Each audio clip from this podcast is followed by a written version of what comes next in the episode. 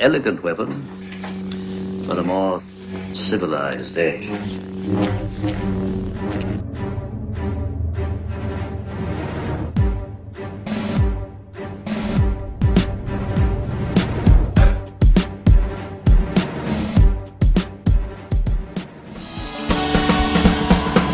Tell me about the pie up in the sky, waiting for me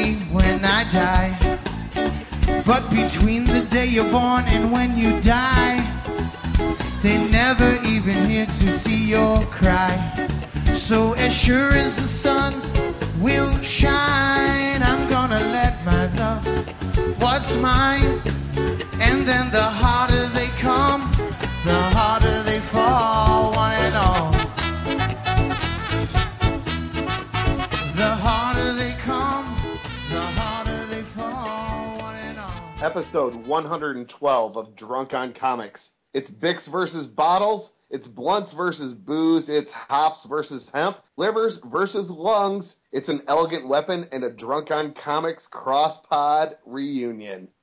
What's up, buddy? Not too much. My name is the Jedi Ross, kids, and you must excuse me while I flick my bick. How are you, sir? Good, but you must excuse me while I pop my top.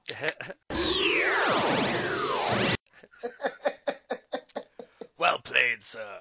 Yeah, so for uh, for for listeners of ours that somehow haven't heard about you, um, well, and my name's Derek, uh, and Jay from an Elegant Weapon, uh, the Jedi Ross, has been uh, a, originally a listener, then uh, a, an associate acquaintance, and eventually became a good friend. And uh, as the other boys, uh, Kevin, Matt, and Tony, are all off doing family things this weekend, I was uh, I was in a bit of a quandary. So I'm like, I know. Who do you hang out with when none of your friends are around and they don't know? You call your stoner friends. call your foreign stoner friends, Yes. and uh, you ditch the country, and you and you bring Canada into the picture. Yep. For for those of you over in Michigan, which I am no longer going to make the mistake ever of saying down south or our friends down south in Michigan because when you look at a map, you guys are in fact further north than I am. Yeah. And, and and we're pretty much just west. Yes. Yeah. Yeah. And it's a So- pretty drive. Yeah, well, and and w- w- Kevin and I are about to experience that here at the end of the month when uh, yep, you certainly are. we come visit you and go to Toronto Fan Expo. It's uh, it's gonna be a big year. It's uh, lots of really exciting guests and cool stuff happening this year. I'm really, I haven't been this excited for one in like a couple of years. So It's probably mostly because we're going to be there. that is a huge part of it. It is. Um, and I'm not being sarcastic.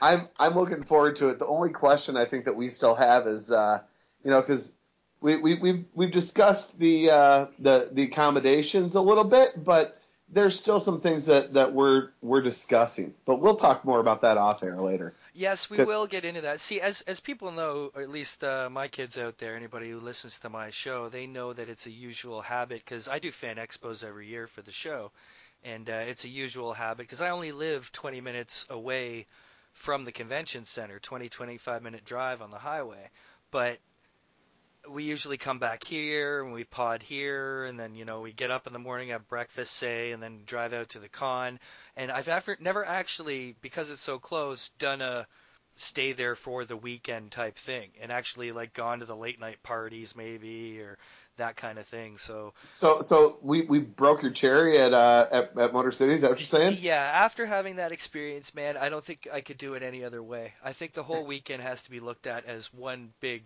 day Yeah, it, it really does. Yeah. But we will get into more of that later. Um, we should we should uh, get things kicked off with off the shelf here. cool So off the shelf uh, is brought to you by GrandCon, which is another fantastic uh, gaming and comic expo right here in Grand Rapids, Michigan. You can check them out online at grand-con.com. So, oh, uh, Jay, I almost forgot.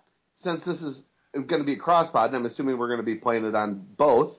An Elegant Weapon is brought to us by who? An Elegant Weapon is brought to you by Nemesis Studios. You can find them at nemesisstudios.com, and it's a couple artists who are uh, gathered under one Stan Kanopka. and uh, they do a couple little fun things. They do make comic books. They got one coming soon called The Ministry. Uh, it's a really neat uh, kind of take on a action biblical adventure. I know that that doesn't sound cool, but trust me, this is like fucking angels kicking ass and stuff. So, uh, um, yeah, and they also do uh, custom like weaponry and stuff, like for cosplay. So you could like get them. They'll make you like a Thor hammer or uh, you know batarangs or these type things. I just I just had an idea because I'm I've been dude I've been getting into all kinds of weird shit lately, and uh, do I really want to know? Be, well, this is not going to be a normal podcast. I can already tell because when you and I get together, man, we ramble. We kind of do. Well, okay. Uh, I I just recently commissioned from Seth the Moose um, a picture of Dirk Manning. Yes, I I saw that. yeah, um, it's, it's, a brilliant idea. Yeah, so I can't wait to see the finished pro- product from that. but I also commissioned from uh, a friend who does uh, artwork on granite. Um, I mean, his his primary job that pays the bills is he engraves headstones. Wow, um, cool. You know, it's his own family business, but he does beautiful, beautiful artwork on granite that he, people make into tables and hang on the wall and stuff. And I had him carve our logo into a piece of granite. because, hey, shit's not for real if it's not set in stone, right? so, I love it. I love it. That's so we have that, but now the the custom weaponry. I'm thinking I want Mjolnir, but rather than having just the big club on the end, I want it like giant old school microphones. Ooh. I want I want a microphone hammer.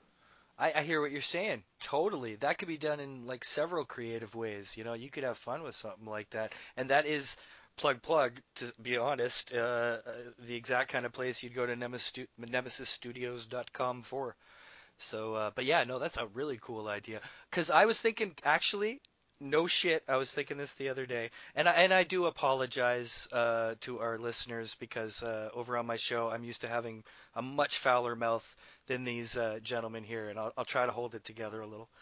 But uh, have you not fucking listened to our show?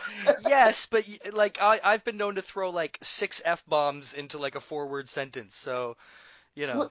Okay, but to be fair, out of all the words that are out there, I think fuck is the most versatile. It is easily the most versatile, punctual, wonderful word in the world to say. Yeah. All right. But so, uh, uh, so I was saying though, uh, how do I not have a lightsaber microphone? Yeah, I don't know. It's it's something that should be remedied and shall. But uh, yes, yeah, sorry. yeah, off the shelf. Um, you know what, Jerry? I'll, I'll I'll kick it off. I normally kind of like to hold mine till the end, but uh, I'm I'm going to give this a go here. So this week I picked up uh, honestly the the I tied for the best book of of the week, um, but I kind of had to bring this one up. Is the Wake number ten of ten, the finale from Scott Snyder and uh, and Sean Murphy, and this book. It, the reason I had to talk about it because it was tied for my, my best book of the week, but this is the last last chance I'm going to have to talk about it until the trade comes out, and you know I I don't really talk trades, hmm. but if if you haven't been reading this, this book was split into two parts. Basically, the first five issues was more or less current time, um, maybe just slightly into the future, but you know maybe five ten years tops, and it revolved around um, uh, like a marine biologist, and they found these aquatic people that they're humanoids more or less. They have long tails, but they have very, very scary fish faces with sharp razor teeth in them, and they're they're later referred to as the MERS. Like like piranha people? Um, you know, I had when when I was younger, I had uh, an aquarium, and I had uh, a goby dragonfish. What? And I don't know if you've ever seen one of those, but they they had these weird bug eyes, and they had this mouth with these very very sharp, like almost like needle like teeth, and that's what that's what this the these MERS look like in here. Okay. Um, but anyway, yeah. So so in this, these people find the MERS. The MERS basically attack. The MERS cause a giant tidal wave that causes the end of civilization as we know it, but it does not end civilization. You know, because it's such a massive tidal wave, and it, they raise the the water level so high, it completely changes the structure of humanity and governments and and technology and what is and is not. Okay, I got it. And that's the first five issues. The last five issues jump ahead like, you know, 200 years. Cool, and like show you the results of it. Yes. Wow, that's neat. And the people are still basically fighting against the MERS. You know, all kinds of supplies are very limited because there's much less land mass now than there used to be. And what, what Scott Snyder has done with this story is one of the most interesting things ever because to be able to have 10 issues where your first five are current slash history and then your next five are the future or the present depending on how you're looking at which time frame is the, the main one he's really done an amazing job here it, not only just being able to weave everything together but also with great character development in here and I, I, I really don't want to give a whole lot away in this one because it's hard to talk about this book, especially the last issue, without giving much away. And I want everybody to go read this book. But the the last part follows this girl named Leeward who believes that she's found a signal from this woman who was uh, the the marine biologist in the the first five issues, and she's looking for the signal because she's looking for the way to stop the MERS and kind of humanity take back over. There's governments trying to stop stop her. Um, it's just an amazing tale all around. And then I got to talk about the artwork. Um, Sean Gordon Murphy, I think, might be the best artist that's out there right now. oh, jeez, I mean, that's a crazy claim. I've heard that name though. What else has he done? Um, oh my God, what?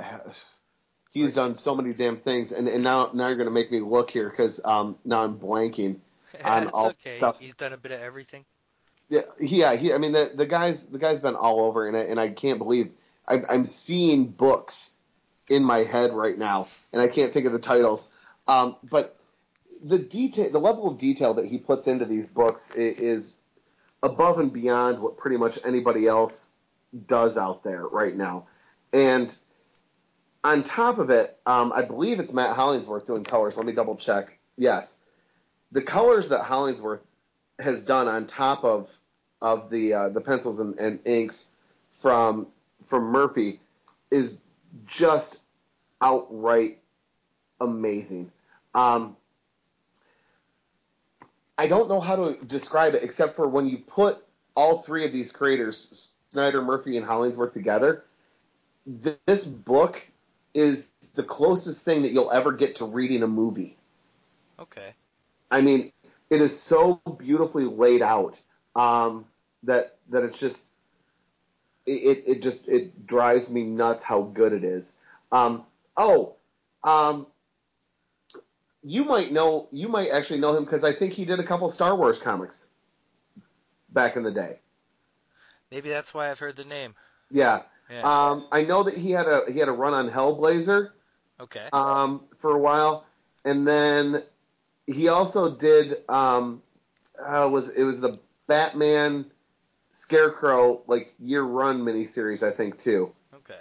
So, but yeah, I mean, um, and then recently the other thing, this is the one that I couldn't remember. The the most recent thing that came up that a lot of people will know is uh, Punk Rock Jesus. Okay. Yeah. Yeah. Yeah. So, um, but yeah, I mean, it, people really need to go pick up this book, and you know, the trade's going to be coming out soon. So if you can't find all ten single issues, grab that trade as soon as it's out there because I finished this issue, and if I would have had more time, I would have gone back and started with issue one and reread the whole damn series. Nice. It's that good of a book. So That's I mean, cool. top notch, all, all the way around, you're not going to find a better complete story than this out there. So That's cool to hear, but um, there it, it's, it almost sounds you're describing this book in the way that I've heard another book described, almost to a T. And I will embarrassingly admit that I'm a little behind, but I just finished volume two of Saga, yeah, and Well, uh, holy it- crap, this is gonna be it'll be a movie in five years. uh, actually, not really. You don't think? No, and actually, I, I know you're a little behind on listening to our podcast, um, but we, we talked about it briefly last week. That there was uh, there was a really good panel at San Diego with um, with uh, Fiona Staples and Brian K. Vaughan, Oh yeah. and they talked about how they they really aren't sure if they wanted to go outside of any media other than comics right now. Um, just excuse me, just because they they have a hard time seeing how it could could become film or television and do it properly Okay. and and so that's you know, and, and I can see that. Um, the the one little nugget I will give you though, they did talk about making it a tabletop game though. People would love that. Uh, Yeah. Is is uh, volume four just came out or is coming No. out? Volume three just came out, issue twenty one, I think came out two weeks ago. Okay, because I'm going So- by trades. Yeah, yeah. So so I mean, issue or trade uh, the third volume will take you up through issue eighteen. Um, I was surprised how fast I, I went camping last weekend and I brought it with me. And I didn't think I'd have much time to read, but I was like, if I get any time to read, I'm, I'm going to do this. And I actually read the first volume. I hadn't read any yet. I'd finally picked them up recently. And uh, I read volume one and so quickly and was so upset that I had left volume two at home. I was like kicking myself. I was like, yeah, I want to keep going. So well, that, that was a mistake. all I can say um, about that about Saga in general. Now I, I'm getting I'm getting the, the rest of the boys finally to get caught up on Saga. I've been bugging them for a long time to start reading it, It's amazing. but all I can say is that I I just have this gut feeling. I've said it a couple times. I think this book is going to break my heart at some point. really? Yeah, in a good way, in a way that a good story should. But I think it's going to break my heart. Uh, it could be interesting. I kind of see where you could go in that with that in a few directions. So, but I'm a little further behind. I got to get volume three in my hands and catch up.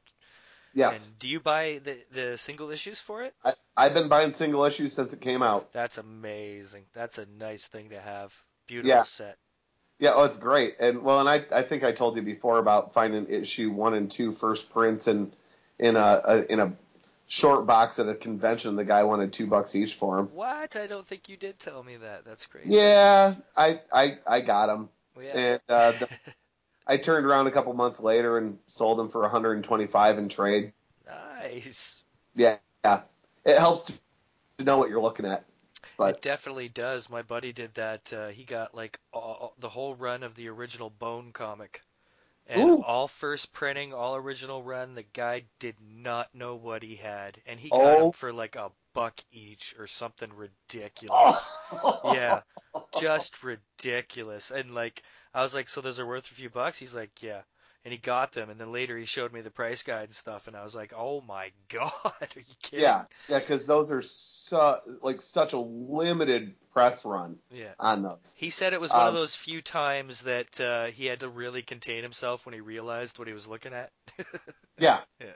yeah. That, that that's well. I, I had a friend uh, who was in a comic shop and he was going through their their dollar and fifty cent bin, and the guy had a bunch of back issues of like, I think starting around like issue eight or nine, going up through about twenty of the Walking Dead's, Wow. and this was like two years ago, and so he just bought them all.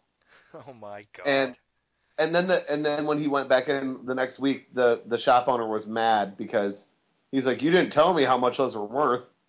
You're the "Oh, shop owner. You should know. Yeah, yeah, I'm, I, I, it's Dude, your you- you- job. yeah. It's like, sorry.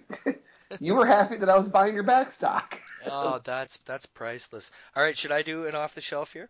I think you should. Okay, I'm going to do this off the shelf. Uh, it's actually the single only comic book uh, that was on my pull list this week, and that was Justice League number 32. Lex Luthor knows one secret. What will he do to learn them all? Uh, it's uh, it's kind of starting to bridge in a new series now. Justice League has been one of my favorite series since the start of the new 52. I've really, really enjoyed it for many reasons. Specifically, uh, the way they've done a really good job of balancing the character development.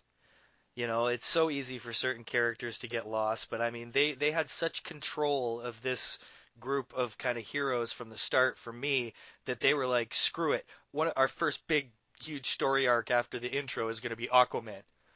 you know, they Yeah. were like, we're we're flat out, you know, laying this all out, and they've continued to do that. And at the same time, you'll get you say like you'll get a story where it's very intimately from the perspective of the Justice League, and then right next issue, it'll be completely different perspective from uh, all these side characters that they've been able to develop in really cool ways that we see it from their point of view sometimes. Okay. And what's happening here in this issue is kind of the uh, we're really starting to see more perspective of what's going on with what Lex Luthor's been up to. So, because recently in the Justice League story, uh, they had to deal with the crime syndicate, which uh, yeah, that, that was that was the Forever Evil yes, th- thing. Okay.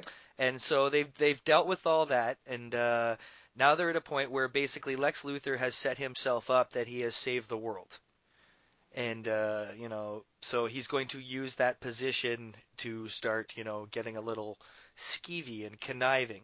So what this issue actually focuses on is uh, the Doom Patrol and kind of their origin and how they come about, and it's uh, it's it's a group of metahumans that have gotten their powers in horrible ways, and they have had to have had help to become heroes. Do you know what I mean? Whether mechanical or psychological or whatever. Uh, like they're not in control of their own powers, so they've been helped to be able to do so. And the doctor who has helped them has now basically turned them into like a fighting unit for him. And now he's getting all crazy and he's kind of obsessed with the Justice League and making his own thing. So this has started to happen, and that's basically what most of this issue focuses on. But then Lex gets in there, and Lex is kind of, you know, he's gonna, he's not tolerating this, and uh, so this book basically is setting up what I think is going to be some really big kind of Lex Luthor arcs starting to come, which is kind of exciting to see because they haven't delved super deep into Lex Luthor yet in the New 52. You know, they they've kind of saved things like that. Yeah. So uh, it's it's uh, Geoff Johns wrote this, and uh, Doug Mahnke was the penciler. I hope I'm saying that right.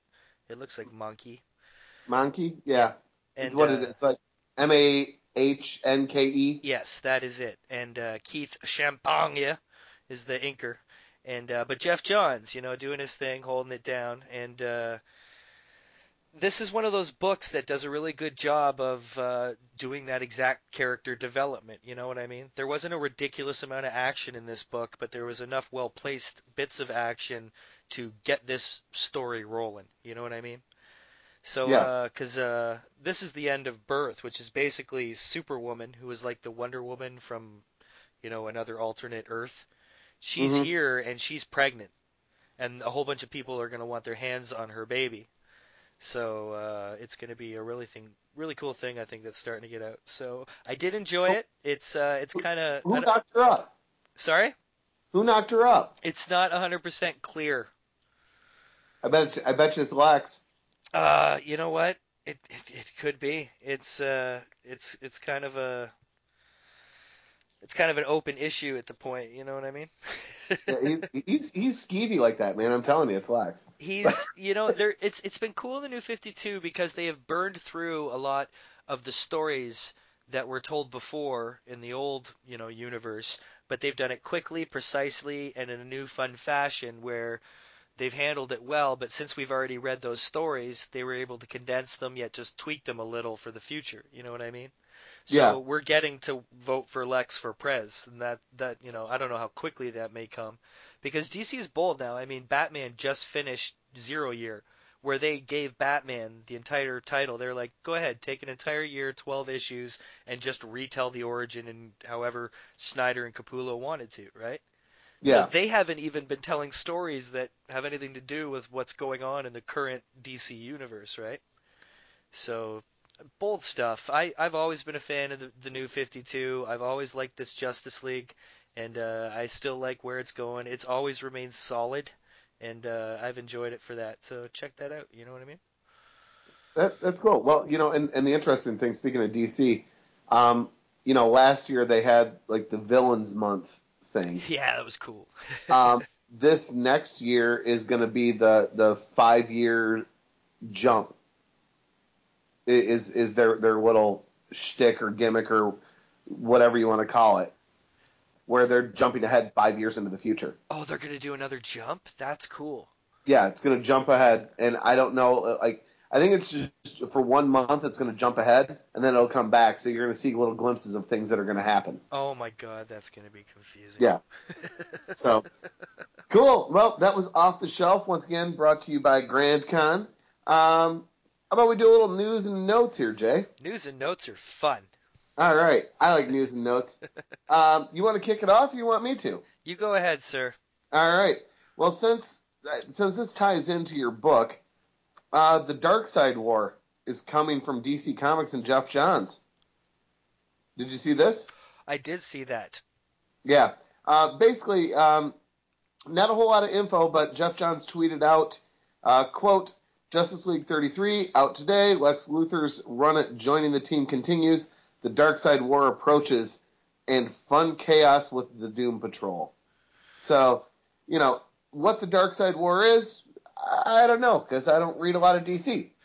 Well, I'm sure it will involve Darkseid.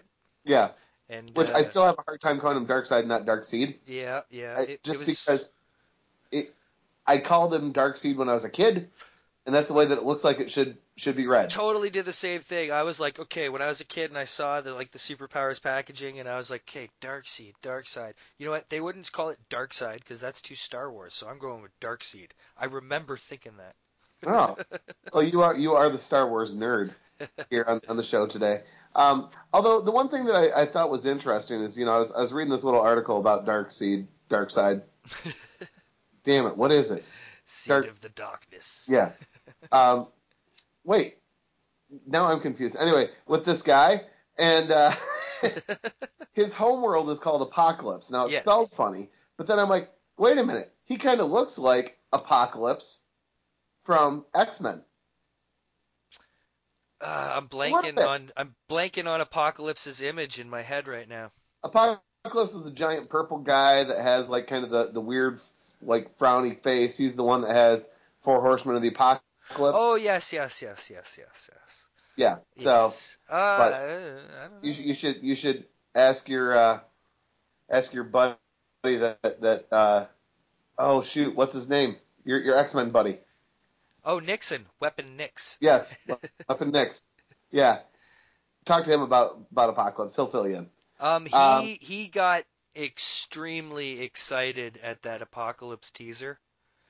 oh yeah He he got uh, he got probably more excited than I'm seeing him get for an X Men movie. And he's not he enjoyed them, but he's he's a staunch X Men guy, so he had to come to terms with liking them because of course you know they changed a lot and some of them weren't great, but yeah but uh, you know when he saw that he was like oh that could be the best shit yet, and uh, so I'm excited just because of that.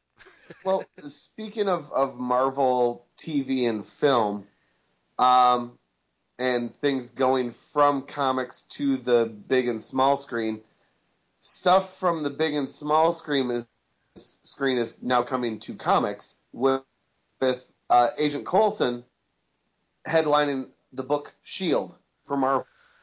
Yes. Now, I know everybody loves Coulson, but I do they does everybody love Coulson because of uh, you know uh, Clark Gregg, the actor, doing a fucking knockdown, drag out, kick ass job on that character, or do they just love the character? No, Because- they, yeah, they love him. Yeah, because see, when I've I've read a couple books with Coulson in it, and I'm like, yeah, it doesn't have the same charisma.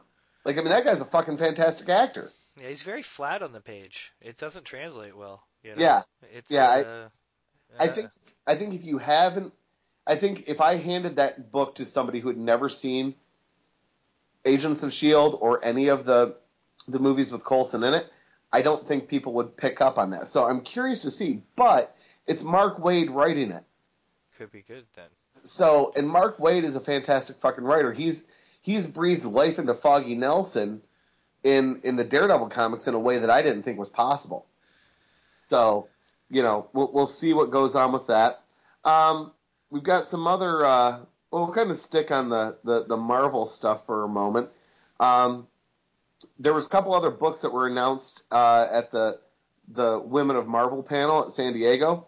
Um, a new Spider Woman ongoing series was announced, and then um, the Angela Assassin of Asgard was announced. What is that? What is it? The Angela Assassin of Asgard. Are you familiar with Angela? No, Okay. Uh, you remember? You remember Spawn? the like McFarlane Spawn. the McFarlane. Yes. Yeah, we, we made fun of you recently on a podcast. When you get caught up, you'll hear. Um, but yeah, the the Todd McFarlane uh, Spawn, and in issue nine, Angela, who was an angel, um, whose job was to kill Hellspawn, she uh, she was first introduced. Well, that character was created. Oh shit! Now I'm now I'm forgetting who created the character. Um, on that was that. Uh, shoot, I, I'm going to draw a blank here. I'm once again I'm, I'm being an idiot. I, I've had too much to drink apparently tonight. Uh, but well, well, what? I'm winning. Not yet. It's who can walk out of here. we'll Uh, see. Yeah, I may pass out before we even finish recording. yeah. Um. No. So, anyway, Angela has now left Marvel and gone to, or left Image and gone to Marvel. It was Neil Gaiman that created her. How'd that And- happen? Uh, Neil Gaiman and Todd McFarlane settled a lawsuit because he created the character, and so he took the rights to the character. And gave them to Marvel or sold them to Marvel or Or leasing them to Marvel, I don't know. okay. Which But is interesting to Marvel too. Sandman was under DC, wasn't it? it's under Vertigo, yeah. Yeah, which is DC, yeah. Yep. So yeah, that's interesting. Yeah. So anyway, he- Both pieces of the pie. yeah. Um, but to uh, so she has now been brought into into this this world, and she's mostly been being involved in uh, the Guardians of the Galaxy books. Okay. Um, and I've only read a little. I was like, this is cool. I want to read. I used to like Angela. Is she in the movie? No, Okay. at least not that I know of, unless it's like some like little cameo in the background. Right. But um, but yeah, so the it's it's going to be a new new book of her basically doing I think the dirty work of of Asgard, but it's kind of a cool tie-in because you had Loki, agent of Asgard, so now Angela, assassin of Asgard, be kind of cool. Um, but she's on Asgard's side. I believe so. Yeah, she's Okay. she's a good character. It's an you know- interesting thing to do at a time uh, when Thor turns into a woman. And why did that happen? Um, money. No, I don't Oh mean. wait, because uh, it, it'll be a new number one, and number one sells, and everybody loves number ones. How did it happen? I mean, literally in the storyline. Oh, it hasn't happened yet. Oh, so we don't know. Okay, Correct. Yeah, I see. I thought it had happened already. some of us know, Oh. but I, I'm not one of those us. okay. Uh, so, um, all right. One other uh, one other Marvel thing here, which uh, I know you're gonna you're gonna become a chatty Cathy on. we we mentioned last week that there are three new Star Wars books coming out from Marvel, Yes. and uh, you've got your first one, um, which I know is going to be drawn by John Cassaday, um, which is going to be you know your your basic Star Wars flagship title. You have, excuse me, um, a Darth Vader uh, one, which I don't know if that's going to be an ongoing or a miniseries. Um, and then you have the Princess Leia, uh, Disney princess. Disney princess. What? Well, yeah, she's she's owned by Disney. We, So we what- talked They're making a kids like comic of her. I don't understand. no, but technically Princess Leia is now a Disney princess. Oh yes, absolutely, and so is Thor. yeah. I think we made that joke last week too. Uh, princesses everywhere. It's great. So, yeah, man. uh, yeah, Mark- I have a billion questions about this whole scenario. You know. Well, here's your good news about Princess Leia. Once again, Mark Waid, the machine that he is, is writing that. oh, cool. Very cool. Yeah.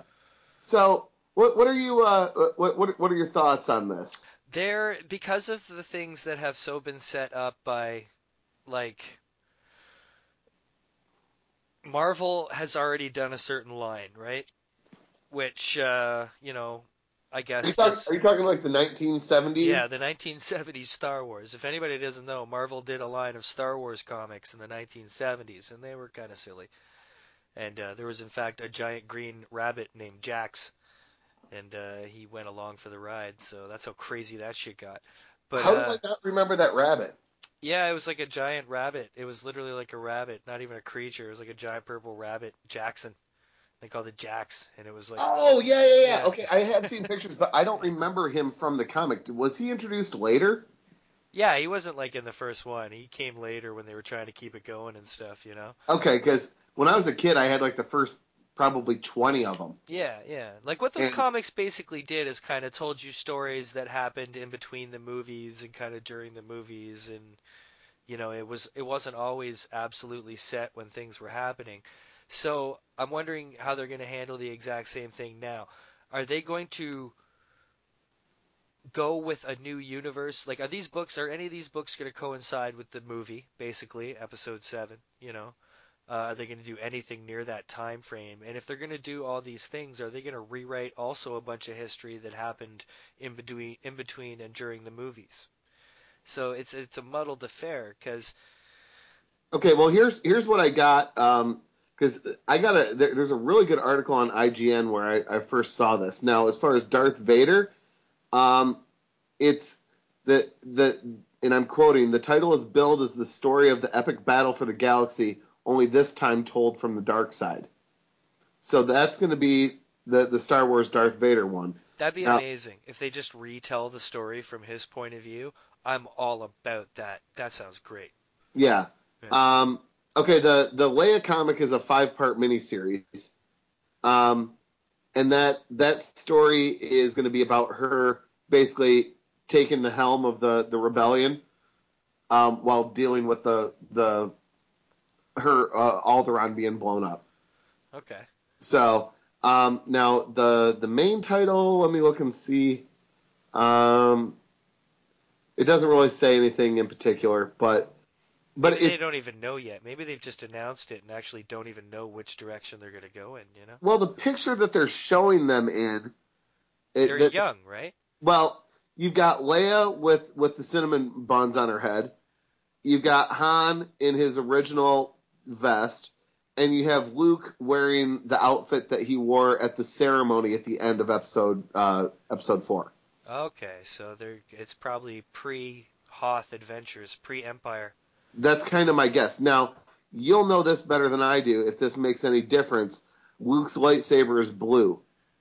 Luke's lightsaber is blue, so it's pre Jedi. Yeah, I couldn't remember when he switched the Yeah. the the lightsaber. There is a, a scene, beautiful scene, that was cut from Jedi of Luke actually making his green lightsaber, like using the Force and stuff. And uh, I wish that had never been cut out, but it's it's cool stuff. But I think they actually drew it and put it in a comic book at one point. Yeah, for for uh, for our listeners who don't know you that well, Um, I've always referred to you as my alternate universe counterpart. Yes, you have. Yeah. I drink beer, talk comics. yeah. You smoke weed and talk Star Wars. I sure do, and there's so much they're giving me to talk about lately. It's been incredible, especially with you know with JJ and releasing the videos and the comics and Mark Hamill saying wonderful things and you hear what he called his beard? He What? Said he, he, people were talking about his beard. They were asking about his beard, and he described it as his con- his uh, contractually obligated beard. Oh, I did not. I did not hear about that. Yeah, it wasn't at Comic Con. It was at another thing he was at, and somebody was like, uh, "We see you got the beard," and everybody was asking him. He's like, "This beard is contractually obligated." Nice. Yeah, so everybody's excited because I don't know if you heard, and I, I won't. It's too long to hear. If you do want to hear it, go uh, to a recently released episode that just came out of an Elegant Weapon, and uh, I I explain a plot that was uh, leaked out that is the potential plot of episode seven. Ooh. Uh, Yeah, and uh, it's it's it's it's interesting. There's some things I like, some things I don't, and uh, there's very fair warning of spoiler on the last episode, so you can skip over it. But if you do want to hear it, go there and check it out, and I explain it. But it's I'm not super super keen on it. I feel like the guys at the end of uh, Fanboys a bit. I'm like, you know what?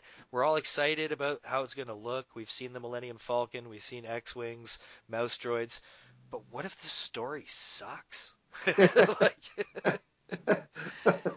it could happen. Like, What What are you talking about? Like, like, Yeah. are you saying it could be the prequels all over again? I'm saying it could not necessarily the prequels because I don't think the prequels. I don't think the the story was the problem with the prequels. I think directing that story was the problem with the prequels. And the acting. Yeah, I think yeah, and the acting and all all a whole bunch of other things, but I don't necessarily because I read a book called uh, Palp or sorry Darth Plagueis, and if anybody wants to read it, it's the whole life story of Senator Palpatine. Uh, from when he's a young kid to becoming a senator to working his way up to emperor, and the last third of the book takes place at the exact same time as Phantom Menace, and it's actually a really interesting book. It's my favorite Star Wars novel, and it's all it's it's political. It's very uh, Winter Soldier esque in a way. It's very Ooh. political and like uh, backroom deals and you know people you know betraying each other and all this stuff. You know, because they basically take over very very quickly, but he does it over a long period of time, right? And it made Phantom Menace a more interesting movie. Now when I watch Phantom Menace, I'll know things that are going on not on screen because I read this novel, and it will improve the movie for me. So Well- you know what I'm saying? So, Yeah. but but I'm worried it, that can't- it can't improve the acting though. no, So no, the acting was horrendous. But I, I- uh, you know, I hope this acting is. I don't think the dialogue will be bad in in episode seven. I'm a little bit worried just about the basic plot, where they're gonna go with it. You know, so well, that will be more news for the next time. yes. Uh, a couple other quick things. Speaking of movies, um, Aspen Comics teased at their uh, panel at San Diego. Uh, it was uh, kind of the, the last thing that was was brought up uh, when one of the the higher ups from Aspen asked people how many you know how many people in there uh, saw the Avengers, and everybody raised their hand. And he asked them again, how many would how many uh, people would like to see a uh, a team up book from Aspen? And uh, everyone raised their hand, and he said, "Well, you're going to get your wish." So it's kind of cool because you're going to get a team up book from Aspen.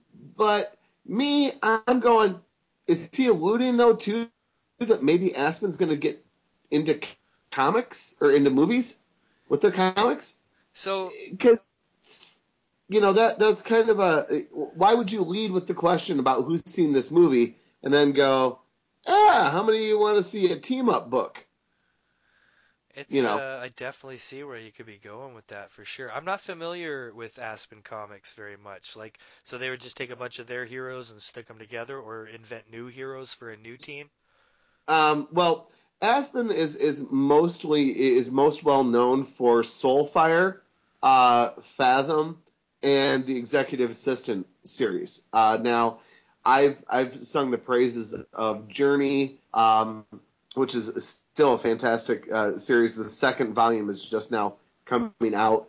Um, Bubble Gun. Um, let's see, there was a couple others that, that came out. They had a they had a great ten for ten thing last year, which we talked about, uh, where they had five of their series rebooted with a new volume. Like it didn't start over; it's just the new volume starting.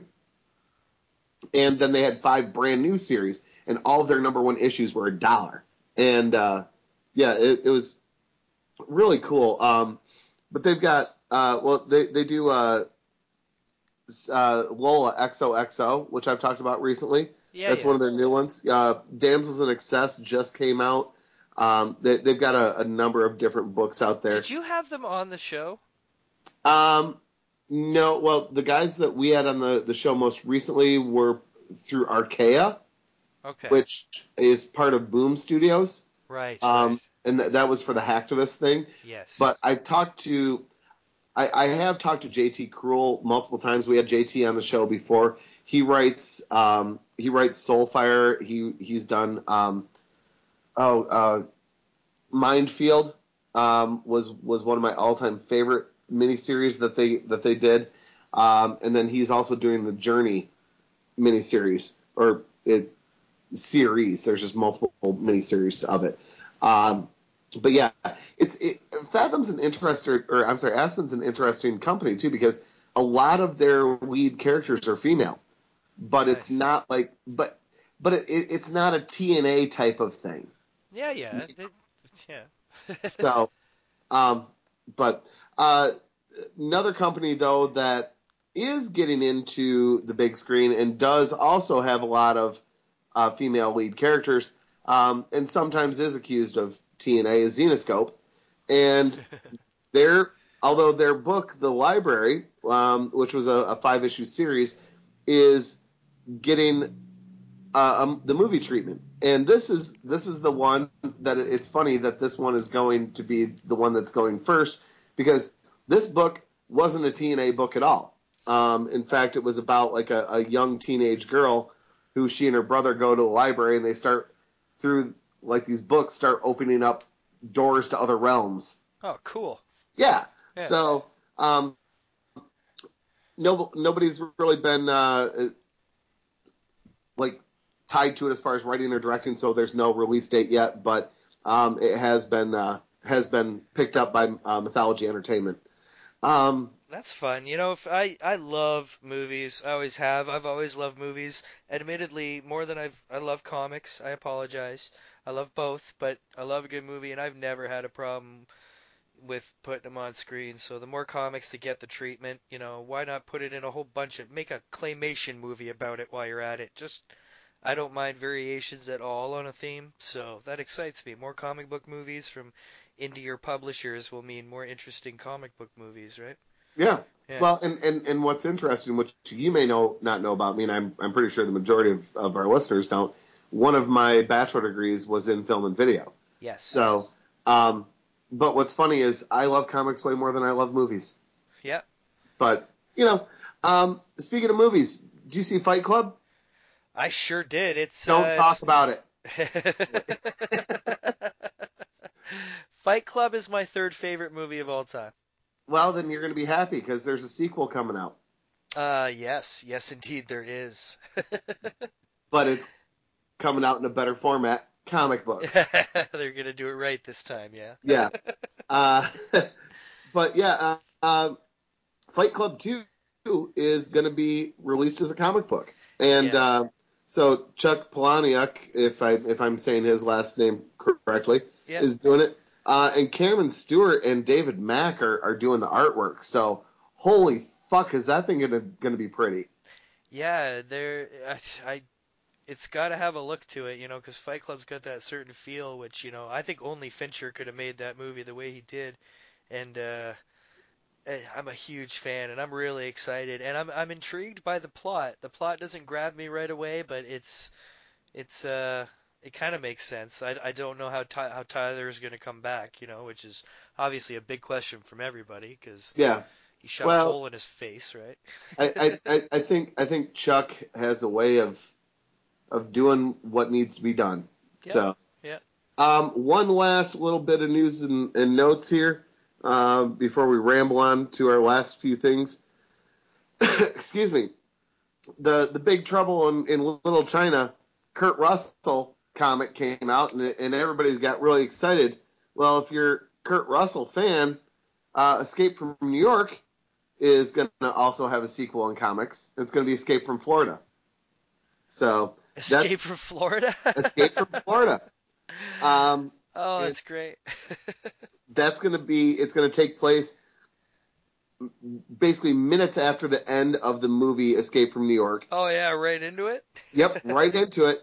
Um, no, no, an art, uh, yeah, I'm sorry, no artist has been announced yet, but uh, Chris Sebela, uh, who does Dead Letters, um, which has been one of my favorite books from Boom, is going to be writing this, and so I don't know, could be cool. Yeah, um, But Boom Studios kicks ass with a lot of stuff, so Yeah, people I- are people are big fans. There's something I need to ask you on one last uh, newsworthy note, sure. and uh, that is on the leaked trailer uh, that they showed at Comic Con for the for Batman versus Superman. Um, you know, everybody listening to the show knows uh, that you're pretty much a Marvel kid, Yep. and uh, you I, I assume you've at least read The Dark Knight Returns, yeah? Yes. Yes. Okay. It's, it's been a number of years, but yes. Now, did you see uh, the trailer? There, the little bit of footage they showed that they've I made for not. the fans. Okay. Um, look, I don't care if this is a spoiler, but if you consider this a spoiler, it might be, so don't be spoiled. But they showed a little bit of the footage. It was really hard to see, but basically what it is is there's a dark figure on a rooftop, right? Mhm. And he lights up. He hits a switch, and the bat signal lights up and the bat signal kind of pans up a building and there's Superman kind of flies down into it and then it pans to Batman and Batman's eyes are all glowing white and then it pans back out on him and he is wearing the exact armor the Yeah. Superman fighting armor from Dark Knight Returns Well, yeah. and both their eyes glow and I squeed all over the place I'm not surprised by that whatsoever. I mean, in, a movie that's called Batman versus Superman, Yeah, it's. Uh, I just wondered if you had, had seen it and what your thoughts were on it, but uh, you know, I, I have to say that uh, I think because of that moment, I think uh, DC won this Comic Con. well, okay. Here's here's here's the real question: Was Ben Affleck holding his breath? What in the most I- likely? Well, well, oh, so his mouth was closed. Cool. Yes, his um, mouth was closed. I'm such an asshole. I think he's been. I think they've actually like literally. Those are the things they might have worked on. I think like what he's caring about the tiniest things, like does my mouth look right? I bet you that he's fully open. He wants to be such a good Batman. I do believe in my heart that he is going to be even open to criticism of other stuff. Because I wonder. I wonder if they just wired his mouth shut, and then they're gonna go back in and, and just do Foley later. You know, to to like you know have him come back in and reread the lines, and then they'll just use like digital animation to make his mouth move. I think he's going to have very. I think he's not going to have any lines. They're just going to be like, let's not have him talk. Nice. He can just grunt and growl and stuff, and then when he's Bruce Wayne, he can talk away and be charming. There you but go. I mean, they also released a picture of him in the cowl, like a headshot profile. yep, we saw that. Oh, the chin looks great. Yeah. it does. It looks so good. All right, well that's that's gonna wrap it up for us because we are running a little long on time tonight, um, as far as news and notes. But uh, I do have a quick best on tap. Um, and speaking of uh, Dead Letters from Boom Studios, Dead Letters number four is actually getting best on tap this week, um, covered by Chris Visions. And uh, my God, the use of colors on this is just gorgeous. This is one of those books. If if I saw, I'm like, oh, this is number four. I saw, if I saw this cover, I would actually have to walk up and go, I don't know what this is about, but I want to. And that is why this book is getting best on tap this week. Um, the only other thing that I think looks as good as this cover is a Drunk on Comics T-shirt from Daw Apparel. so you can go get yours at Daw Apparel. It's D-A-W apparel.com. Use the code DOC20 and save 20% off your whole purchase.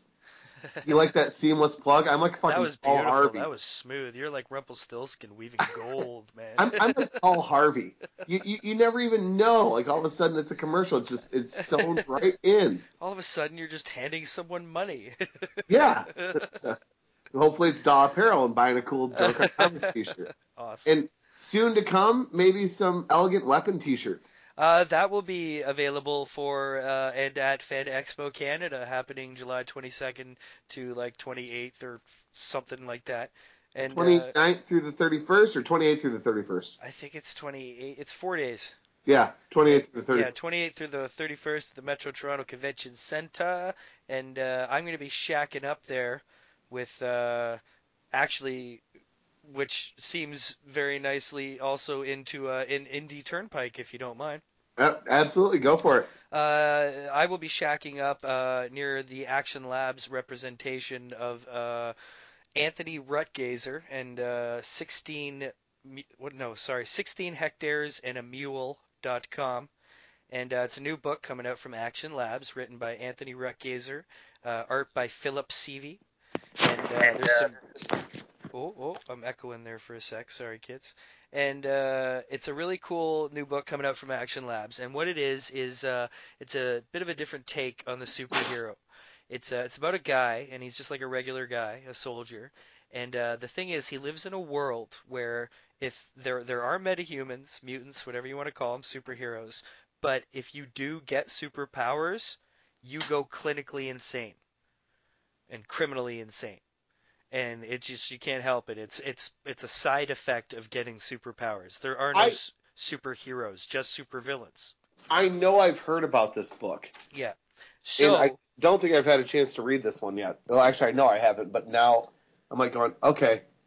I remember hearing about this, and I do want to read this one, so Yeah. I'm excited you're talking about it. Remind me later, and uh, I think I can hook you up uh, with a review copy or something. But uh, it's really cool because this one guy, this soldier, and he gets superpowers all of a sudden. And of course, if you get superpowers, you immediately start thinking to yourself, "Oh no, I'm about to go nuts. I'm about to go crazy." So a lot of people would kill themselves or do whatever, deal with it.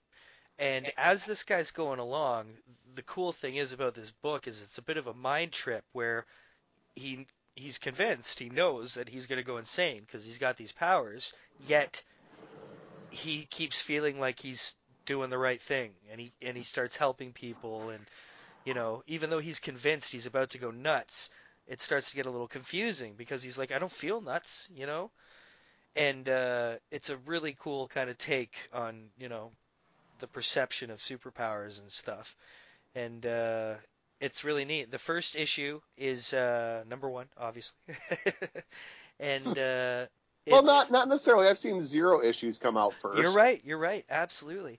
And uh, it's it's not a bang in your face type story. Even though it's about superheroes, it's not an action book. There's action in it, and there's all that good stuff that you want out of a comic book, but that's not the main purpose of the storyline. Is are these big fights and stuff? You know, like the only enemy is within his mind at this point, right? So the the first book deals, the first issue deals with him. You know, it kind of sets up who he is, how his life is now, uh, what you know, how everything works, and then it's almost near the end of the book that this kind of erupts and happens, and uh, you know, it, it makes you really interested for at least it, it made me really interested in wanting to read issue two. So, I'm- so I'm definitely interested in this. Now, who are who are the creators? One more time. the creators are Anthony Rutgazer. He's out of Toronto. Uh, local writer. He's a friend of mine. I've known him for a while, and uh, he's he's written a few treatments here and there. He's always been a writer, and uh, he's actually well known in Toronto for the Independent Union of Professional Wrestlers. He does. He runs Oh, a, yeah, I've heard yeah. you talk to him before. Yeah. yeah, he runs a wrestling show here, and actually he's about to run his last show because he's going full on comics. And he's written some stories and treatments and stuff, and uh, he passed this one on to Action Labs, uh, Dave Dwonch and such, and they loved it. And they uh, they were looking for a bunch of new books because they're coming out kind of not with a new line, but you know uh, they they got a few new titles coming out, which they just debuted a bu- debuted a bunch at San Diego. So uh, they really like this book, and they kind of look at it as their action kind of you know book like action title for the release of these titles, right? So uh, you know they've been pushing him, and the book got made, and it's going to be available, and uh, some cool variant covers, and it's really neat. And the art is by uh, Philip Seavey, and uh, you know it's really really cool stuff, and uh, I think people will enjoy it. So uh, you know, I know- definitely check it out. I know what I'll be picking up in Toronto. What's that? Uh, this book. Yeah, oh, this book. All right, sorry. Yeah. You said it as if uh, there was even more. But yes, this book will be here in Toronto. You can get it. You can meet Anthony. Oh, actually, let me say a plug as well. Uh, something really cool is happening the night before Fan Expo, which uh, the 27th. Uh, the evening of the 27th, if you go down to Silver Snail Comic Book Store in uh, Toronto, which uh, for those of you who don't live in Toronto, that's our big shop. That's like the shop of Toronto, like 30 year old, you know, heritage shop.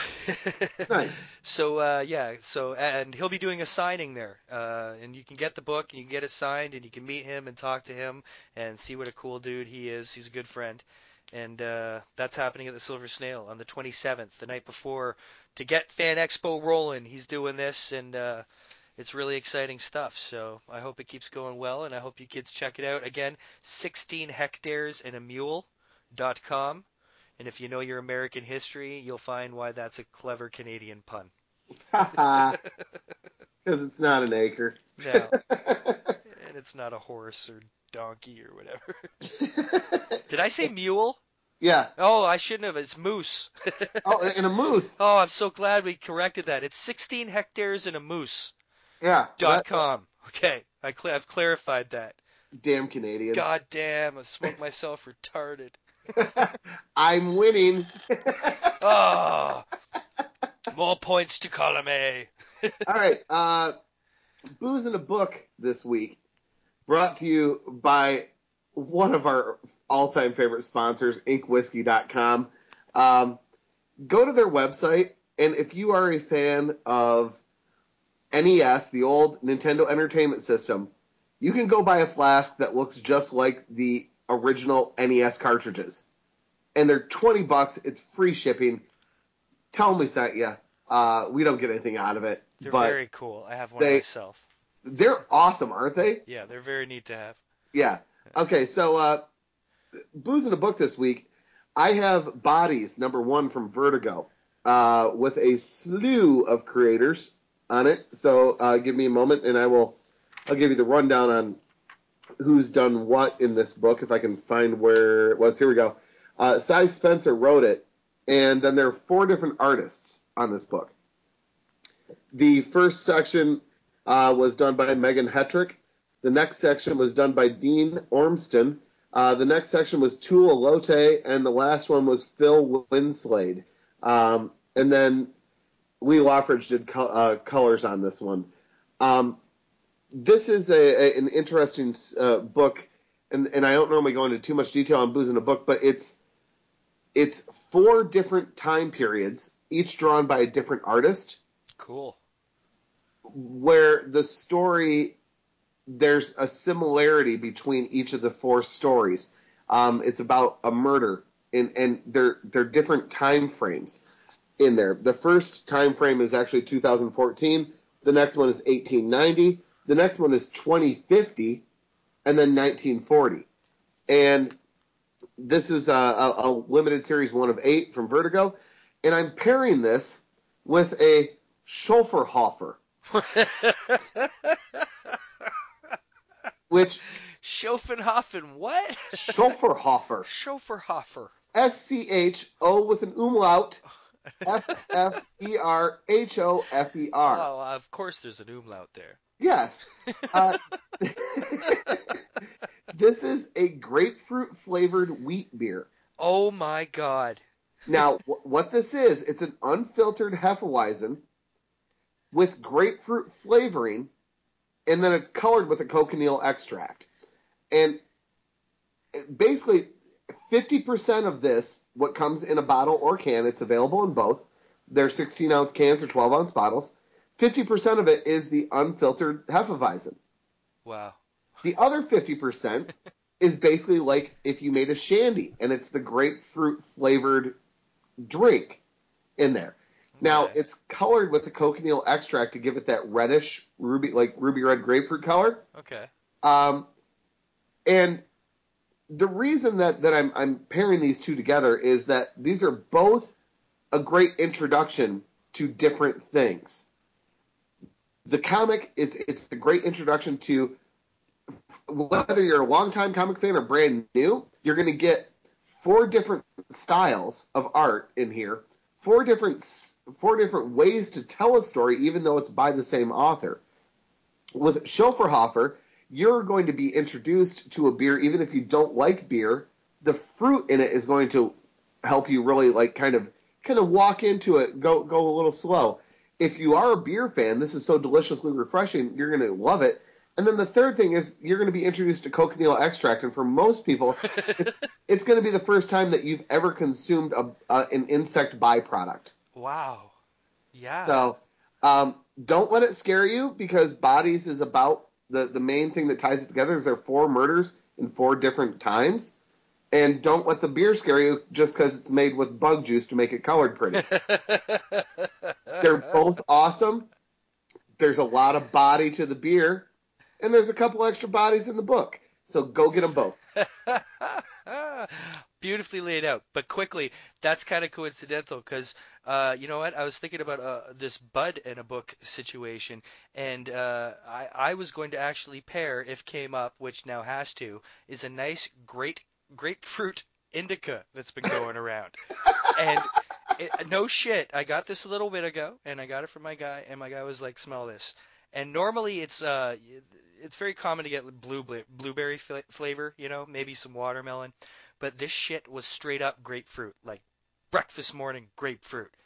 And I I I just uh, uh, it's just crazy. So I was going to pair it with a book called The Adventures of Super Stoner, which is a new book that's kind of in the vein of the old like uh, 70s cannabis culture books, you know, like Yeah. Mr. Natural and stuff. And uh, the reason I was going to pair these two up basically is because they both make me smile. There you go. And there you go. but check them out at uh, theadventuresofsuperstoner.com. It's a cool throwback uh, to that kind of thing. So very cool. Awesome. Well, I know that you actually pretty much covered all your books from this week, um, but I do have a few that I wanted to uh, to, to bring up for last call. Right So, on, right on. um, the the first one actually was a free preview of the Dark Tower, the drawing of three. Ooh. Um, and and the reason that I wanted to bring it up is it's just penciled and inked pages, and uh, no dialogue, no word balloons in it whatsoever. Cool. So, you know, and then it, it's it's actually a flip book. Okay, does that mean is it because they have not been inserted yet because it's a preview, or is this book sans word bubbles? No, th th these are just black and white pencil and ink pages, and some are just pencil pages without inks. Okay, so all right. So it's just a it's a preview of the art, but then um, the the the flip side is um, Revenge, um, you know, which is the, an original graphic novel hardcover, and so there's actual, you know, lettered pages in here. But I was mostly just really impressed with uh, with with the artwork for the drawing of three because I'm a big Stephen King Right on. yeah. Dark Tower series fan. Novels, uh, much more than the comics, but what I have read of the comics have been great. Um, Outcast number two, really good. There's a, a, uh, a review of that up on drunkoncomics.com right now if you want a little bit more. Uh, Low number one from Image Comics, uh, uh, from uh, written by Rick Remender, and just fucking gorgeous art by Greg Tocchini in there. Uh, there's going to be, which actually I don't know when, but there will be a review of Low coming up on our website as well. Uncanny X Men number 24. Um, I, I'm happy. I'm getting drawn back into this. Um, and then Ghost Rider number five were, were my top books this week. So that Very does it. Yeah, that does it pretty much for. Uh, for- it can't do it because never once have you and I not potted to, or never once have you and I potted together and not mentioned tart. Just because it's tart. Actually, Go yeah. read tart. we we should. Uh, Kevin Joseph and and Ludovic Selle. Um, and I hope I'm saying Ludo's last name right. You Um, are, yeah. Okay. Yeah, they uh, they just crushed their Crushed. their their Kickstarter. Yeah, yeah. They, they made Kickstarter their bitch. they totally did. Uh, what was it? A nineteen hundred dollar goal, and it was like six grand. They got, I think, nine hundred percent funded. Yeah, something yeah, like so- that. Yeah. Yeah, just fucking fantastic. Oh yeah, man, it's it's sensational and so so deserved. Did uh did you see what I what what I did for my pledge? Uh, no, what'd you do for your pledge? Uh, original page. Oh, nice, I- very I- very I, nice. I I'm like fuck it. Ludo's art is so good. it is, I'm like- man.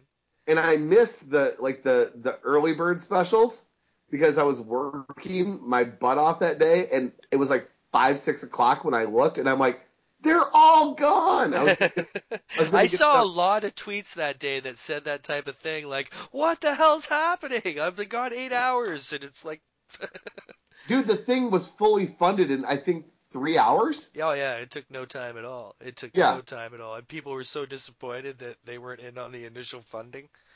Well, and so so then I sat there and I'm like, okay, for two hundred bucks I can get another full color commission, or for two hundred bucks I can get an original page, and I'm like, I already got a full color commission. Let's do the original page. Uh, that's that's cool, man. That'll be beautiful to have. The, Yeah. yeah, that's a frame framing option right there. Well, it will be a high quality copy and then frame that. Okay, I got you. I, I don't frame any of my original art. I keep Oh, it all in, in the portfolio. I'm terrified of UV degradation. they they've come a long way in like the way glass and stuff is made. You know, 99% UV protectant is not enough. no, no. You know, it's it, Uh, it's it, it it's basically it's a condom for your art. Eventually, something's gonna happen. You know, something's gonna go wrong. So. Uh, so you just pull it out once in a while and look at it and play with Oh yeah, speaking of the pull out, yeah. Uh, no, um, what I do is I actually I, I go and I get really high quality photocopies made, which cost me like maybe a dollar. Oh yeah, for sure. and uh, then I hang those. Yeah, it's perfect, man. And then if it starts to fade or whatever, Make a I- new one. I go get another one. Because guess what? I got the original. yeah, I can do that. that's so, cool, man. That's super cool. Yeah. but Jay, I, I've got to thank you so much for uh, for for stepping up and filling in when uh, you know the rest of those knuckleheads that that that work with me uh, decided that they were all going to leave at the same time because like there's I don't know something with an in-law for one of them and then I don't know a family wedding in Florida for the other two. Come on, tell your tell tell your family schedule that that shit around our podcast. Yeah, like where's know. your priorities, people? But no, it was Yeah. it's absolutely my pleasure. You know, I love you guys, and and uh, I'll do whatever you need me to do, and uh, I'll be here when you need me because I'm here for you, fellas. And Well, uh, and uh, thank now- you for all the all, all that you guys do from the fans' perspective. Thank you for you know this podcast and uh, the, all the free funny and such. You know. Well, you know, and, and, and now, now you're just being like gratuitously complimentary, which you can continue. Um, but I didn't think Uh, I was being that gratuitous.